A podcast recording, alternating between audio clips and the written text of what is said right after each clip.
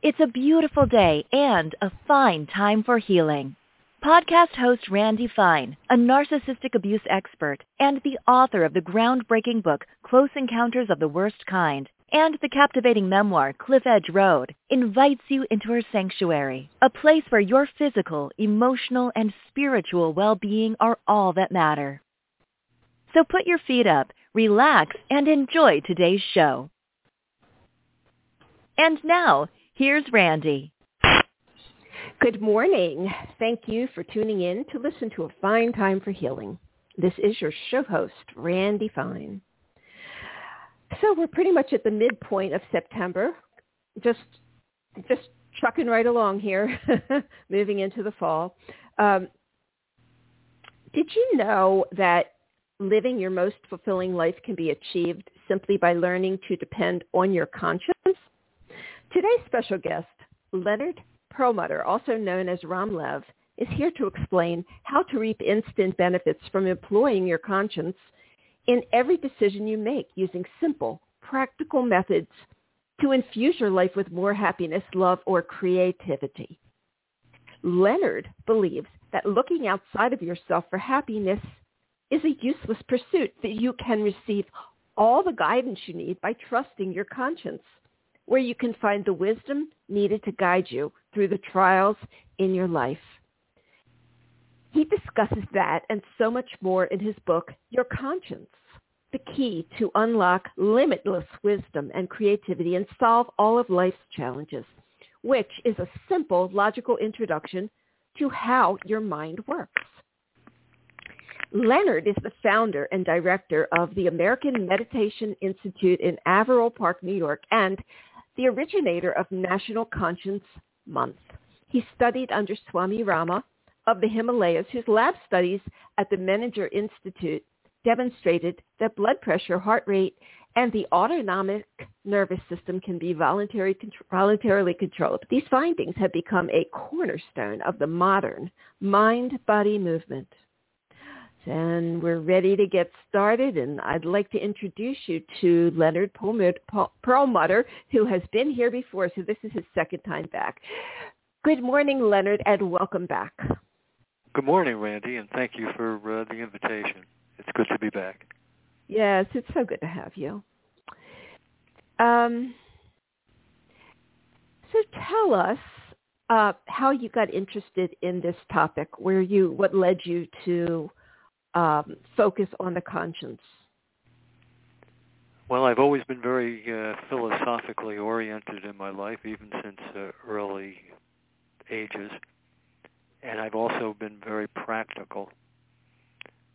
Uh, and so I've I've been looking my whole life for a philosophy of life that would help me to uh, diminish the pain in my life, the physical pain, mental, emotional, even spiritual dis-ease. And what I found was in the perennial psychology and perennial philosophy of all the great spiritual traditions, the same knowledge seems to echo throughout all of them. And it was codified over 2,000 years ago, although the, the wisdom is six, seven, 8,000 years old. It was codified in the science of yoga, which tells us that the mind is the key to our happiness. It is also the key to our unhappiness, depending on how we deal with it. And so the conscience is the one function of the mind, and there are four of them, and we can discuss those. But the conscience is unique. It separates us human beings from all the rest of the animals because the conscience alone has the capacity to act as a mirror that can reflect perfect wisdom from the super conscious portion of the mind. Now that might sound like metaphor or poetry, but the superconscious portion of the mind is a real portion. It's beyond the conscious portion. It's beyond the unconscious portion of the mind. And it's the same superconscious portion of the mind where Albert Einstein saw mathematical equations. The same portion of the mind where Paul McCartney hears beautiful melodies. Doesn't mean that any of us is necessarily going to be a songwriter or a physicist. What it does mean is if we can consciously lean on the conscience to determine our thoughts, words, and deeds, create a global skill in that regard. The promise is, and this is the carrot that's uh, hung out in front of us, the promise is we will be able to live our lives and fulfill the purpose of our lives in ways free of pain, misery, and bondage. That that attracted my attention. Okay. So I I decided to experiment with it. And that led me here today. Well, that is really fascinating, and it's an approach I don't think I've ever heard. So I think that, um, you know, you say it's an ancient philosophy, but um, but in modern days, not many people are talking about it. How do you define or explain what the conscience is? Well, the conscience is one of the four major functions of the mind, and it operates as a mirror. It has reflective quality. And the conscience, being one of four functions of the mind that operate, can discriminate, determine, judge, and decide. It is the only function of the mind that can decide and that was a game changer for me when I when I learned that, because what it means is, and it it came as a shock to me, and I'm sure that it will come to a shock to everybody, but every single choice we have ever made has always been made by our conscience. Every choice we will ever make is made by the conscience. But the conscience can make two kinds of choices. Either it can reflect perfect wisdom from the from the superconscious portion of the mind that will enable us to be led for our highest and greatest good, or it will be overwhelmed by the other three functions of the mind, which are loud and pushy and only have a limited perspective, and that limited perspective is often wrong, and yet with that loud noise coming from the ego, the senses, and the unconscious mind, the other three functions, the conscience can no longer use its capacity to reflect wisdom from the superconscious portion of the mind and instead will simply rubber stamp the limited, often faulty opinions of the ego senses and unconscious mind. And that is what develops into pain, whether it's physical, mental, emotional, or spiritual. Are we talking about something that is different than intuition or the third eye chakra, uh, the pineal gland, or is, are we talking about something that's different than that?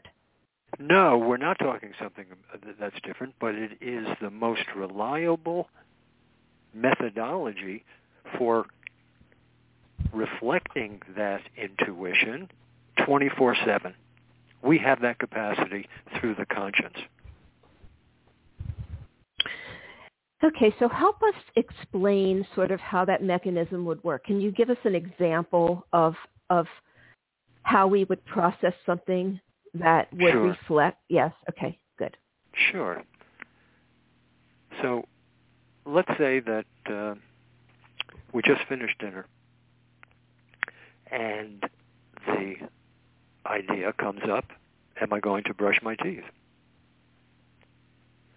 Now, the ego might say, that doesn't sound uh, very uh, pleasant and entertaining. Uh, uh, I would prefer to uh, uh, just maybe have a little more dinner. And the senses might say, oh, I don't feel like brushing my teeth now. That sounds terrible. I'd rather have a second slice of apple pie. And the unconscious mind, the repository of everything that we deem essential to self-preservation, that says, well, you know, I'm with the ego and the senses. I don't want to uh, brush my teeth either. I don't have a real uh, deep-seated habit stored in the unconscious mind here. And so I just as soon uh, stick with the ego and the senses. But when the conscience is asked, when the ego, senses, and unconscious mind are quietly listening rather than insisting on their own agenda, the conscience says, look, uh, this life that we're living, it's not a sprint, it's a marathon. And we, we need healthy teeth. We need healthy gums. We need a healthy and strong immune system. So let's do an experiment. Let's take two minutes, go to the bathroom, brush our teeth, come back to the kitchen table, and we can have a conversation about how it felt to brush our teeth, just for the sake of an experiment. So it's relatively easy. It's sort of a no-brainer. It doesn't really threaten the ego. It doesn't really threaten the senses. It doesn't really threaten the unconscious mind. So they're up for it. And everybody goes into the bathroom, the teeth are brushed, and then everybody comes back to the uh, kitchen table.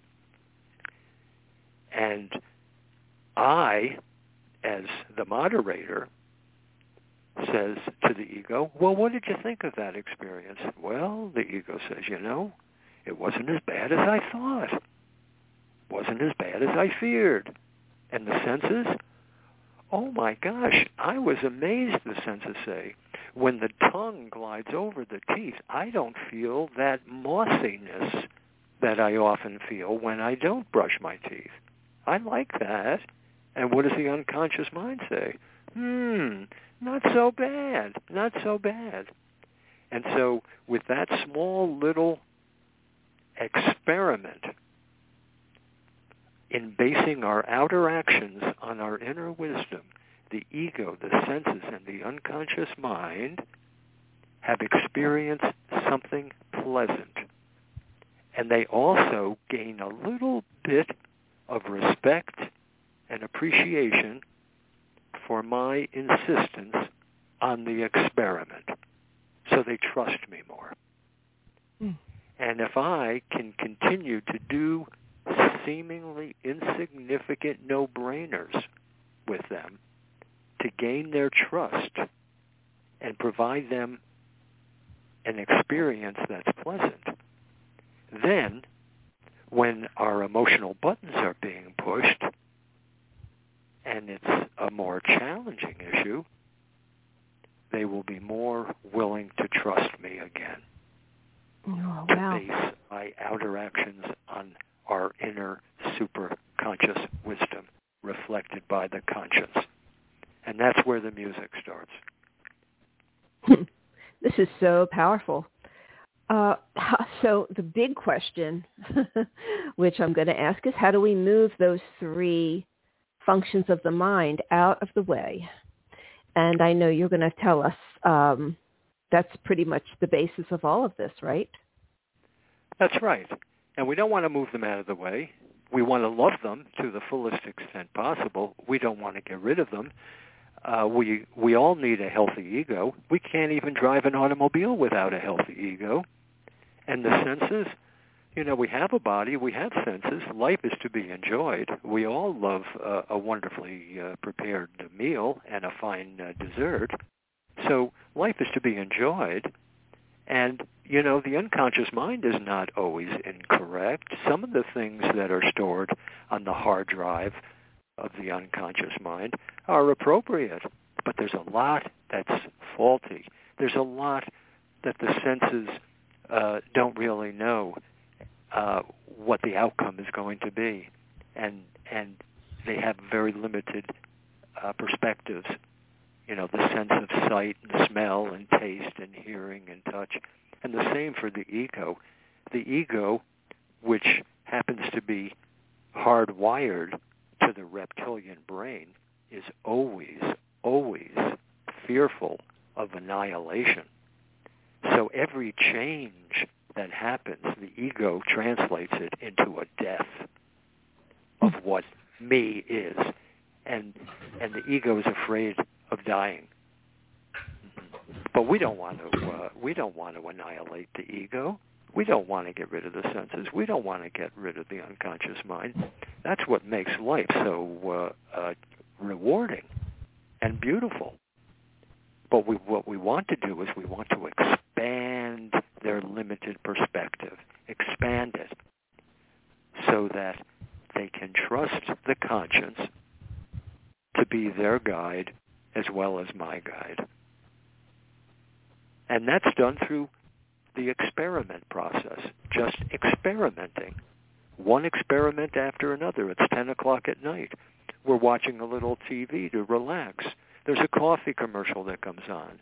The ego, the senses, and the unconscious mind are ready to march into the kitchen to get some coffee, sugar, half and half, and maybe a leftover slice of apple pie from dinner.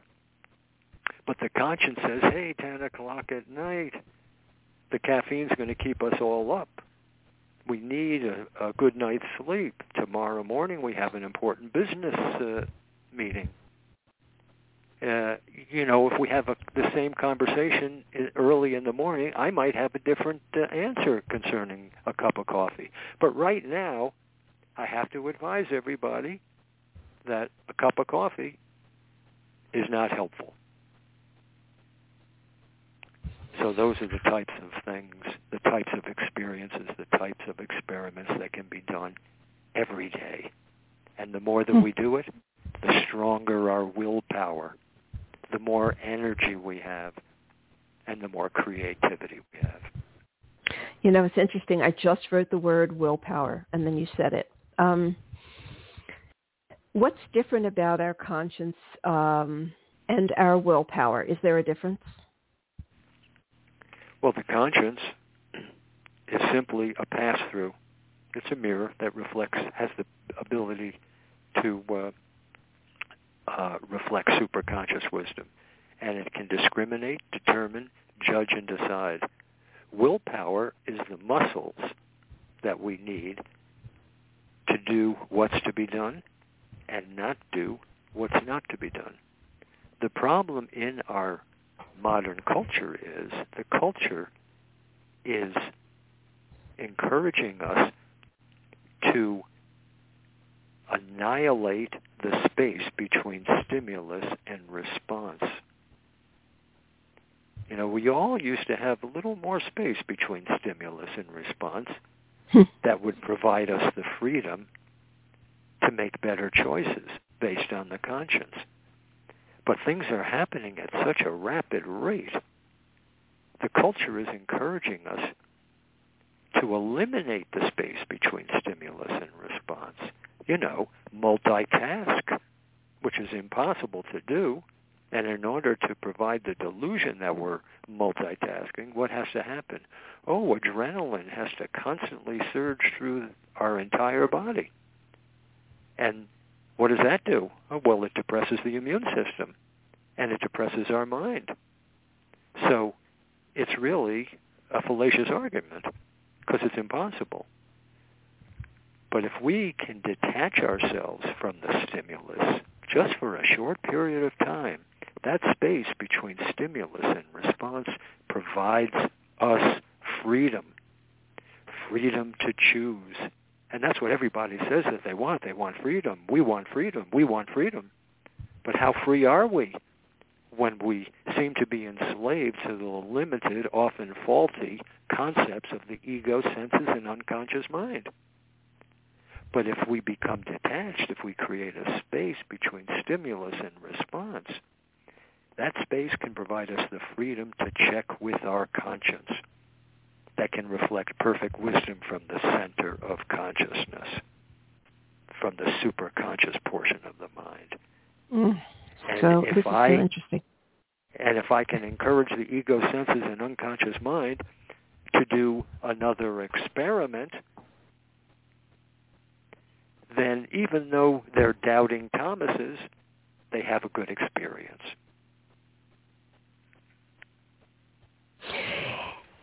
So what in, in essence what we want to do is pause before really making any decisions. Um, how does the does it come in as a thought in terms of a thought? Because oh, absolutely, so, yes, okay, so, that's right. Okay, so for instance, um, I work with a lot of people who are recovering from emotional trauma. Uh-huh. A lot of times they're fearful that they're going to get into the same situations over and over and over again.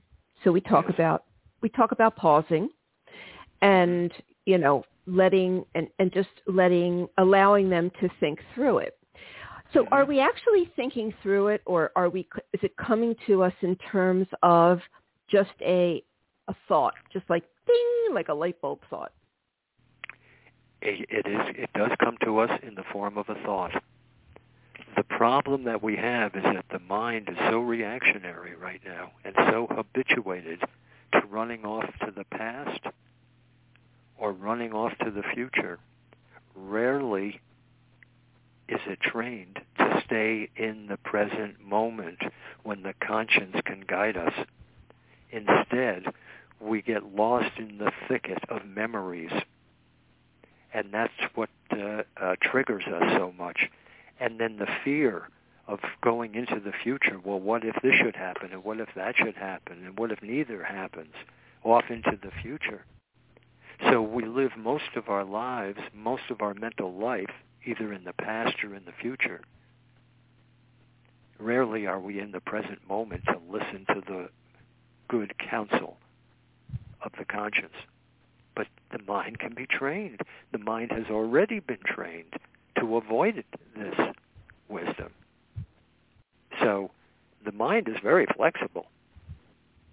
It's just that nobody has ever taught us how to do this. The only thing that we have been taught in school, whether it's in grade school or high school or college or uh, uh, even after higher education, is to memorize someone else's opinion and then to recite it. And if I go to school, if I go to college and, and I memorize enough and I can recite enough, somebody's going to give me a degree and I'll get a good paying job. But I'm still enslaved to limited faulty concepts of my ego senses and unconscious mind. I'm not using my conscience, even though uh, I have a nice house and I have a nice car. So, you are so right. you are so a, right. So it's a dire necessity that we that we use the conscience as our guide just for the sake of an experiment. I'm not asking anybody not to be a doubting Thomas. I'm a doubting Thomas. That's why I rely on the scientific experiment system so that I can experience something for myself and know the truth myself instead of relying on all this hearsay that we receive through television and the internet and books. I, te- I tell people all the time, I don't want you to believe me. And that's true. I don't want people to believe me. But if they're interested and motivated, I would like them to experiment in their own life, with their own relationships, with their own conscience. And I'm betting that, like myself, they'll feel better continuously. There's no doubt. There's no doubt. Right. That, There's that, no doubt. There really is no doubt. Mm-hmm. There is, mm-hmm. you know, it's it's a guarantee, but we have to do the work. We each have to do the work. It's not just about believing, because unconscious forces are a million times more powerful than just believing. Mhm. Well, they say so we, we have only to really rewrite use... the software of the mind. Mm. Wow.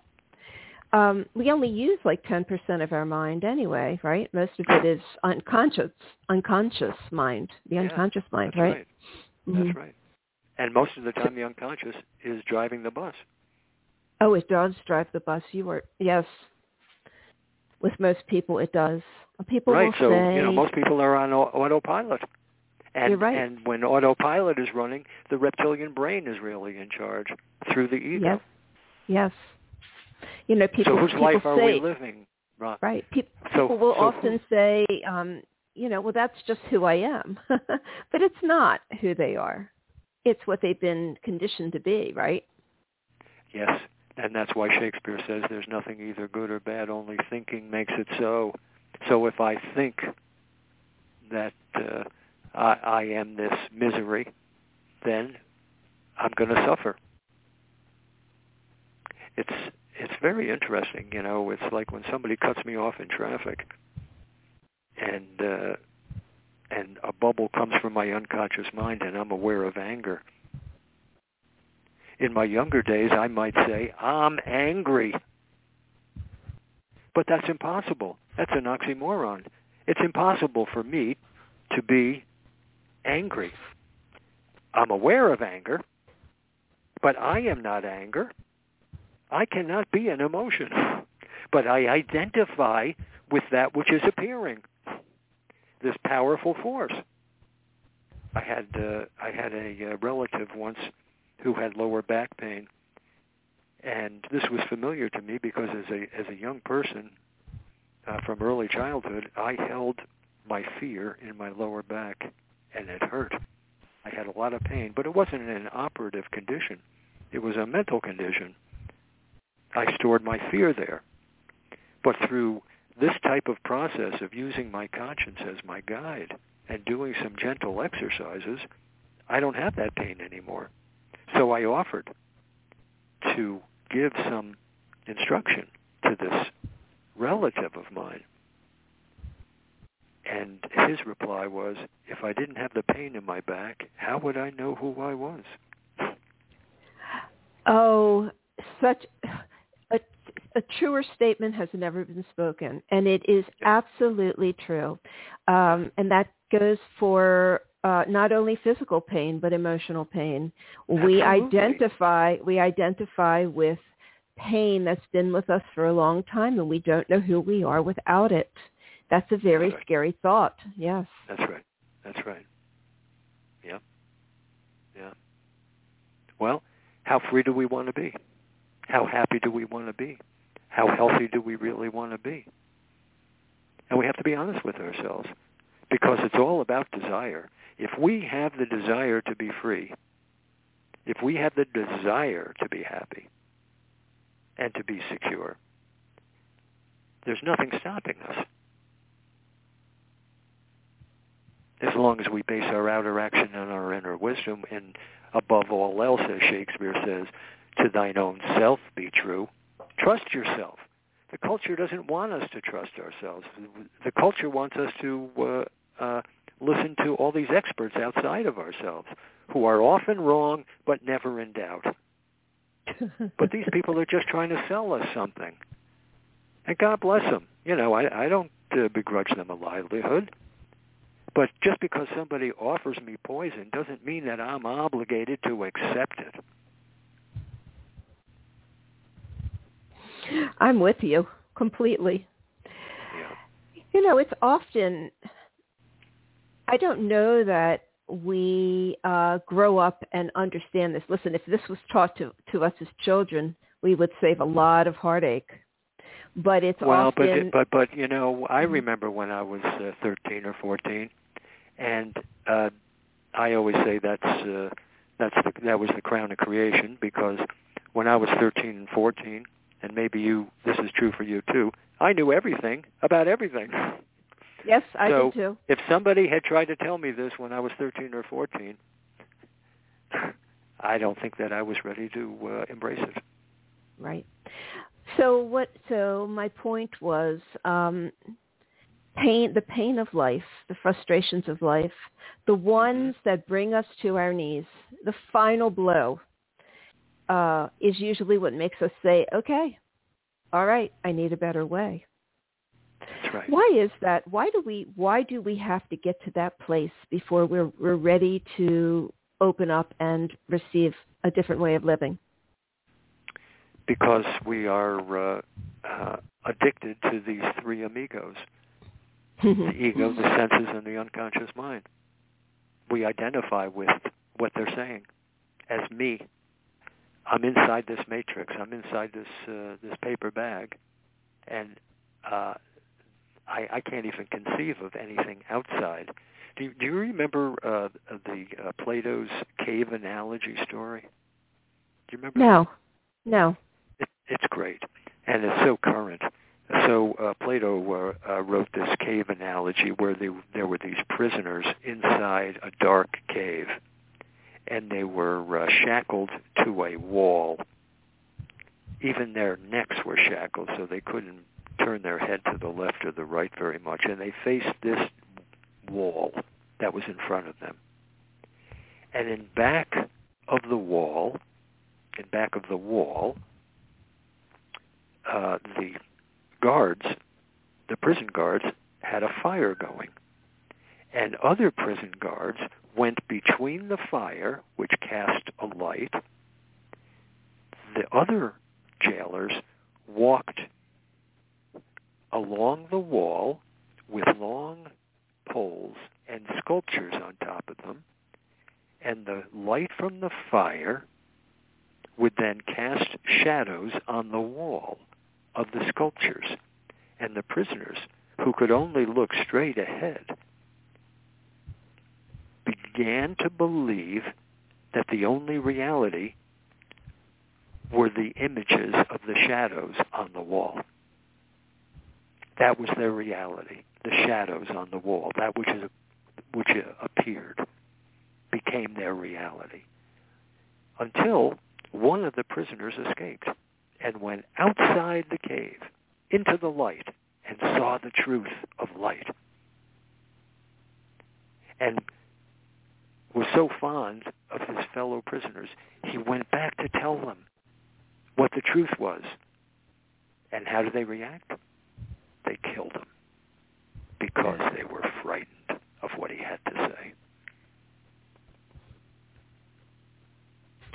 So wow. we all live in boxes. We all live in boxes. You know, uh, our our our religion, our race, our gender, our age, our sexual preference, all these different boxes are trying to conform us in certain ways. Not that they're malicious in any way, and some can be very beneficial. But I, I remember when uh, I announced to my family that uh, uh, I can no longer eat a standard American diet uh, because it caused too much physical pain in my in my gut, and I was going to experiment with vegetarianism. Well, you should have uh, uh, seen uh, the reaction. It, it was uh, it was uh, painful to me because they were in pain. They thought that my choosing vegetarianism over what the family ate in some way inferred that they were doing something wrong, that it was a criticism of them, which it was not. And if I did not have an innate good sense of humor to bring a smile to their faces in, in those circumstances, uh, it would have been a lot worse. And I think many families, um, many families try to control us with a a family image of yes. um, of what's expected within that, you know, uh, and that messes people up. You know, the the question that comes to my mind is so. Do you have an opinion as to if there is a difference between our higher self, our higher mind, our higher conscious, conscious, and um, the spiritual world, who is who tries to pass through information to us. Do you have an opinion about whether they are one and the same, whether they are They different? are one and the same. They are one and the same. They are one and the same. We are spiritual beings having a human experience through a mind-body-sense complex in space and time. Okay. Okay. And and we we are so uh, addicted to relying on this mind-body-sense complex, this matrix of this mind-body-sense complex, we don't give credence to what might might be outside the matrix. Mhm. But this mind-body-sense complex, this matrix, contains a function of the mind that can go outside the matrix to the superconscious portion of the mind and bring that wisdom into the matrix. That's Mm. the beauty. We can That's use the mind to go Mhm. beyond the mind. oh, that's so true. So people say, you know, how do I become psychic? Well, it's not that you're psychic. It's just that you are you get in touch with that part of yourself that allows you to tap in to the truth. That's right. That's right. But it takes practice, just like Mhm. anything else. Well, it does. It does, and um, it's something I've been practicing, you know, for a long time. hmm and when and I find you know I use the the um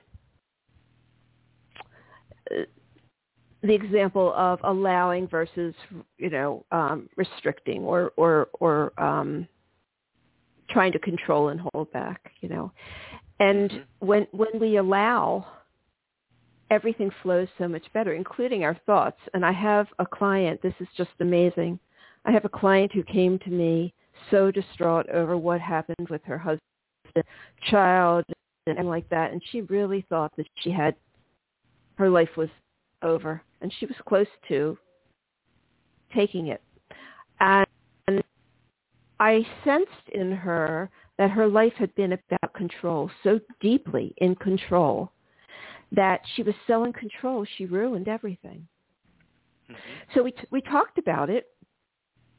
And when I mentioned the word control, it resonated deeply with her. And she said, that's it. That is it.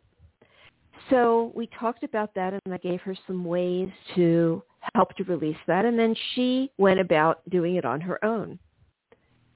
In a very short amount of time, miraculous things began to happen. And all the dead ends that she thought were were there where she had no control. Once she let control, she had total power over her life. Yeah. it was, Yeah. it, and it happened so quickly. It was incredible. Right. Yeah. Within days. That's right. Um, so yeah, so this this totally makes sense. When we stop trying to when our ego stops trying to control and fix and um, create we're so much freer. It's it this is you know this all sort of fits in to what you're saying right? Yes. And the ego is freer. yes it is. The ego can have a rewarding life so because what is it's the in service to the truth. okay Okay, So the, the e- ego expands. How cool is that? I'm not just this mind-body sense complex. I am everything.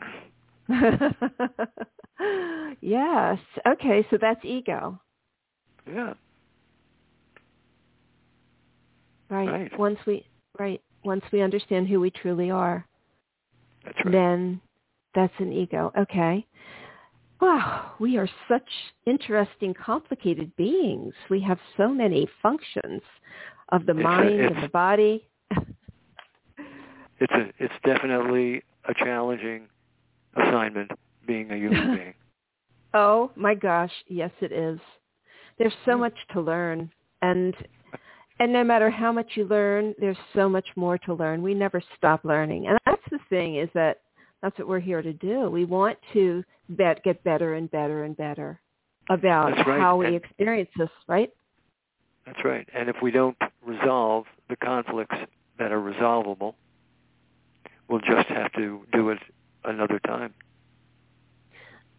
I agree with you. So why is that? So, you know, because everything I, in the unconscious mind is destined to be resolved. Because okay. because we have come from the ocean of consciousness, now we are in the form of the human being, but we are destined to return to the ocean of consciousness, but not until all the unconscious conflicts are resolved. That's what relationships is about.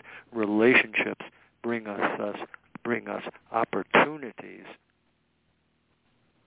to resolve that which is resolvable in a particular lifetime. But if I don't untie those knots, what I'm going to do is I'm going to double tie them and triple tie them and make it more and more difficult.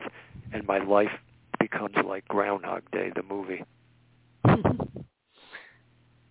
It's so true. This is actually um, an aspect of myself that I'm working on is to understand the function of the people who cause the most pain in my life and to uh, be have gratitude and appreciation for it rather than you know animosity or frustration or anger or any of those kind of things. This is where I'm at. You know, this is the That's next why I tell me. people that uh, one of my most important teachers uh, is Elvis Presley, because I fell in love with Elvis Presley when I was 10 years old, and I've loved him my whole life. Because I loved him, I gave him my attention. Because I gave him my attention, I observed a lot of the choices that he made in his life, many of which were in conflict with my own inner wisdom. So in a real sense, Elvis Presley has taught me what not to do, how not to live my life. And I am eternally grateful that I don't have to touch those hot burners on the stove to know whether they're hot or not. Because Elvis paved people. the way. Yeah, we do. You know, we criticize people, uh, you know, that disagree with us or that that cause uh, anger uh, uh, in our awareness, and yet they're they're our teachers. They are our teachers. They're working, working very hard night and day to teach us what not to do, how not to live our lives. Yes. But we we don't see the value of it. Um, you know, it's on the other side of healing when it's very hard when you're in the midst of pain and confusion to understand that the people who are causing this for you um, are here to help you res- help you grow in the way that you planned to grow in this incarnation. So it, it's an agreement that you make, and these people are really the most loving souls in your mm-hmm. life because they've dedicated their life to do this for you. That's right. And but it's hard to see that when you're in the midst of the pain that they've caused. And so that's why healing is so important. It's so important that we work through these issues because if we don't get to the other side of it, we can't grow from them. So that that begs the question, Randi. That that uh, eternal philosophical question that must be answered first, and that is, who am I? From where have I come? Why am Mhm. I here? What's to be done? And where will I go when there is no body? Exactly. Exactly. And some people just shut down. They don't want to look at that. Um, yeah, That's but then, but I'm I'm not that person. I mean, I've always been expansive. I've always Right. wanted to wanted to know more and more and more and more. Right. So so um, which so is so why you plant seeds with people. You know, Right. so you just plant seeds with people. That's okay. We have no Right. claim to the outcome. You, you know, No. we become Johnny Appleseed. Yes, absolutely. Yes. Yeah, in in order to do any kind of healing work with anybody, you have to have that attitude that uh, Right. you cannot be, you cannot become attached to the outcome. You can That's do what right. you do and hope that people right. take, you know, take it and, and, and move forward in their own lives. So, Yeah. but um, but this is this is such a great great conversation. Okay, so um, you how how does meditation help us to get in touch with our conscience? Meditation is fantastic uh, as uh, a training. First of all, it uh, it provides us the skill of one-pointed attention. We learn how to direct all of our mental energy toward one object, which brings about genius and creativity. So one-pointed attention is the first skill. And then the second skill we learn in meditation is detachment. We learn how to create a space between stimulus and response so that we can be free to use our conscience as our guide. And therefore we we also become more creative because the conscience is bringing us all these creative nuggets of wisdom, pearls of wisdom. And lastly, we we we build our willpower. Just to meditate for 60 seconds every day, we build our will the muscles of our willpower. So in meditation, we gain one-pointed attention, detachment, discrimination and wisdom, and willpower. Now these tools can use in every relationship, and I need them in every relationship for a successful and a rewarding resolution. So for those who say, all right, I I hear that meditation is a great thing and I should do it. So many people say I should be meditating. What is the best way for them to start meditating? Well, you know, we meditate uh, all the time. Whenever we're giving our full one-pointed attention to anything, it is a form of meditation. That's why we say uh, about a fantastic movie, oh, I loved that movie. Why did I love that movie? Because while uh, the the movie was being played, my mental energy was totally focused that's what made it such a wonderful uh, experience. Or or that uh, that was a wonderful book. I loved that book. Or I loved that woman. I loved that man. I I love that ice cream cone because automatically the energy of my mind is focused. That's the key. That's the key. So it doesn't matter. Just start training it. Start with what's easy. 60 seconds. And know that if distracting thoughts come, that's all part of meditation, part of the training process. It's not a problem. So you just recognize, oh, that distraction, that distracting thought, that's just the habit of the mind. Honor it, witness it, let it go, and then lovingly bring the mind back to the mantra. For 60 seconds, that's it. And if you can do it for 60 seconds, and it's been enjoyable and you have time after a couple of weeks, add another 60 seconds. Don't take on too much too soon. If it's right, it has to be easy. And if it's easy, it's got to be right. so you use the word mantra. we don't need a specific yeah. mantra. We don't need to go om or anything like that. What is the mantra of someone who is just beginning? Well, every spiritual tradition, Christianity, Judaism, Islam, uh, Buddhism, Native American culture, every spiritual tradition has mantras that are appropriate. Uh, so uh, there is a mantra that means the essential nature at the core of our being, and that is Rama. Rama, Rama, Rama. That was the mantra that Mahatma Gandhi used. That was my first mantra. I thought if it if it worked for Gandhi, it would it would help me. Couldn't hurt, and it, it was great. That sounds very much like transcendental meditation. Um, well, transcendental you... meditation is is the same thing without uh, uh, the uh, the uh, it's just with the mantra. Uh, right. And, and they, uh, Maharishi, uh, who uh, developed uh, TM, made a decision that uh, Westerners were not ready for the entire science of yoga, like coordinating the functions of the mind. So he just gave them a mantra. So it's the, it's it's part of the same lineage. It's just mm-hmm. a small piece of it. I'm here to bring the science.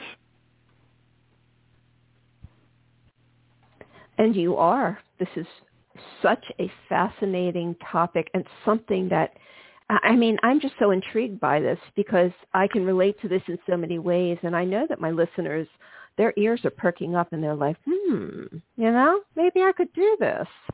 Um, so tell us about your book. Well, it's, called Your Conscience. And uh, I wrote it during quarantine last year. Uh, there I was, uh, like all of us, uh, uh, during uh, this uh, horrific, uh, what I call a eucatastrophe.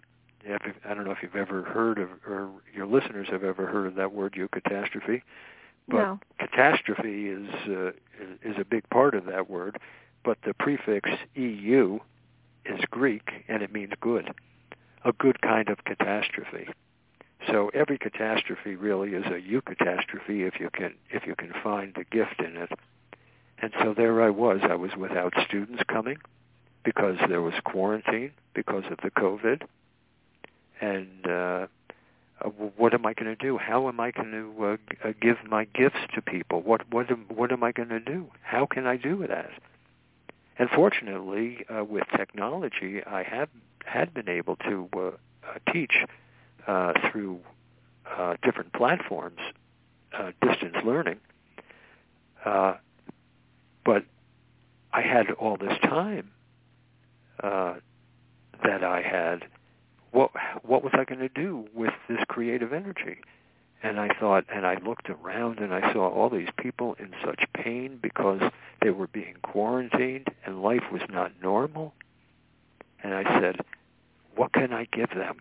What can I give them? And I decided the answer was your conscience. I could introduce them to their conscience so that they could figure things out for themselves and be self-reliant. There you go. There you go. It's difficult in the midst of all this um, fear-based energy to mm-hmm. be able to think differently. I don't have a problem with it, but I know many people do, and it can it's it can be very confusing. Uh, yes. Wondering who to listen to, and right now, you know, this is really the perfect time to focus on the conscience as you present it, because right now, everybody's so confused because the messages that come through are unreliable. They're always different. They're upside down. some make sense, some don't. And we don't know what to listen to anymore. That's and right. this is the perfect time to go in inside. To I think go, so. Right? I think so. I think yeah. so. No question about it. And that's the beauty. And and and maybe that's why the virus came. Because uh, continuing business as usual is only killing our mother and killing us mm. in the process. You know, Mother Earth is really uh, uh, being ravaged by these three amigos, these ego senses and unconscious mind. We're really yeah. doing a number on our on our mother. You're right. And so maybe she uh, maybe she is bringing forth this uh, uh, this pause in our lives uh, with purpose. So people will learn to go within and seek within and find the truth within and become self-reliant. Doesn't mean that you reject everything that uh, is presented outside, but at least you know the difference. Right. Exactly. Exactly. So yes, I agree. I think there's a a very very important shift going on. I think this is very important for people. People needed to stop. They needed to stop what they were doing. They needed to stop the patterns. I think and so. be really be yeah, I agree with you. I agree with you. So is there anything you wanted to tell us or leave us with? We talked about so much. This was a, a pretty deep conversation, but I totally enjoyed it. Is there something else that you would, would like to share? Uh, just to remind people that uh, to let the conscience be the guide and to be be the doubting Thomas, but be willing to experiment for yourself because that's the only way. Don't rely on what I'm saying. Don't believe me. Test it because personal experience is the highest wisdom. That's so true. So Leonard, um, oh, tell us how you got the name Ram, Ram Lev. I got that from uh, my teacher, Swami Ram, Swami Rama. Uh, he said that uh, you are Ram, meaning that I am a disciple of his, and Lev was my Hebrew name. I was raised in the Jewish tradition, and so he he saw that this was a way of making me whole. Uh, Ram is the highest ideal of the human being, and Lev in Hebrew means the heart of a lion. And so by bringing hmm. them together, I became whole. What an incredible name. That's amazing. Yeah. Mm. Okay. Do you have a website that we can visit to continue um, your wisdom, or if we if we'd like to have sure. you um, be our teacher? Sure. Uh, there's two websites. One is for the book, which is yourconscience.org, yourconscience.org for the book, and the American Meditation Institute, which I founded in 1996, is the way that uh, I can be reached, and that is americanmeditation.org, americanmeditation.org. Okay and I'd be happy to hear from people if they're uh, interested. That sounds wonderful. Well, I'm in a zone, and it's a good zone. I like it. Um, this is. I needed to hear this. I think we all need to hear this, and we can all be reminded, even when we are aware of these things. Like, I mean, I'm aware of so much of what you said, but it really does sort of center me and bring me back to where I need to stay. And I appreciate so much what you shared with us today. Thank you. It's been really, well, really interesting and pleasure. I deeply appreciate the opportunity. I needed myself. yeah, it's amazing when we teach how much we can learn. I know that that works for me, yes. Okay.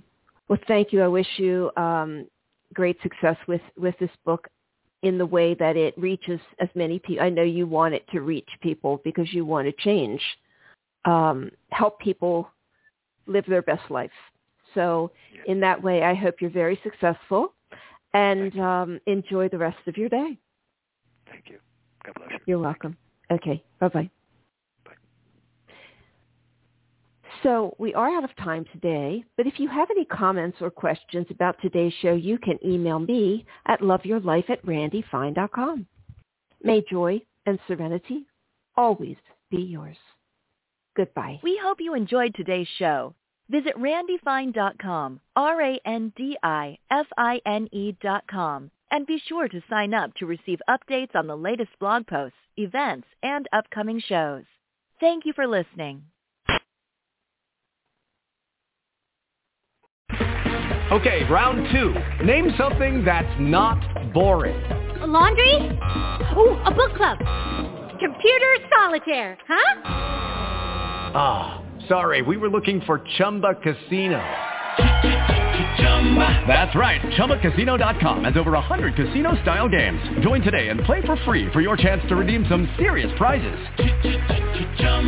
ChumbaCasino.com. No purchase necessary. Full prohibited by law. 18 plus. Terms and conditions apply. See website for details.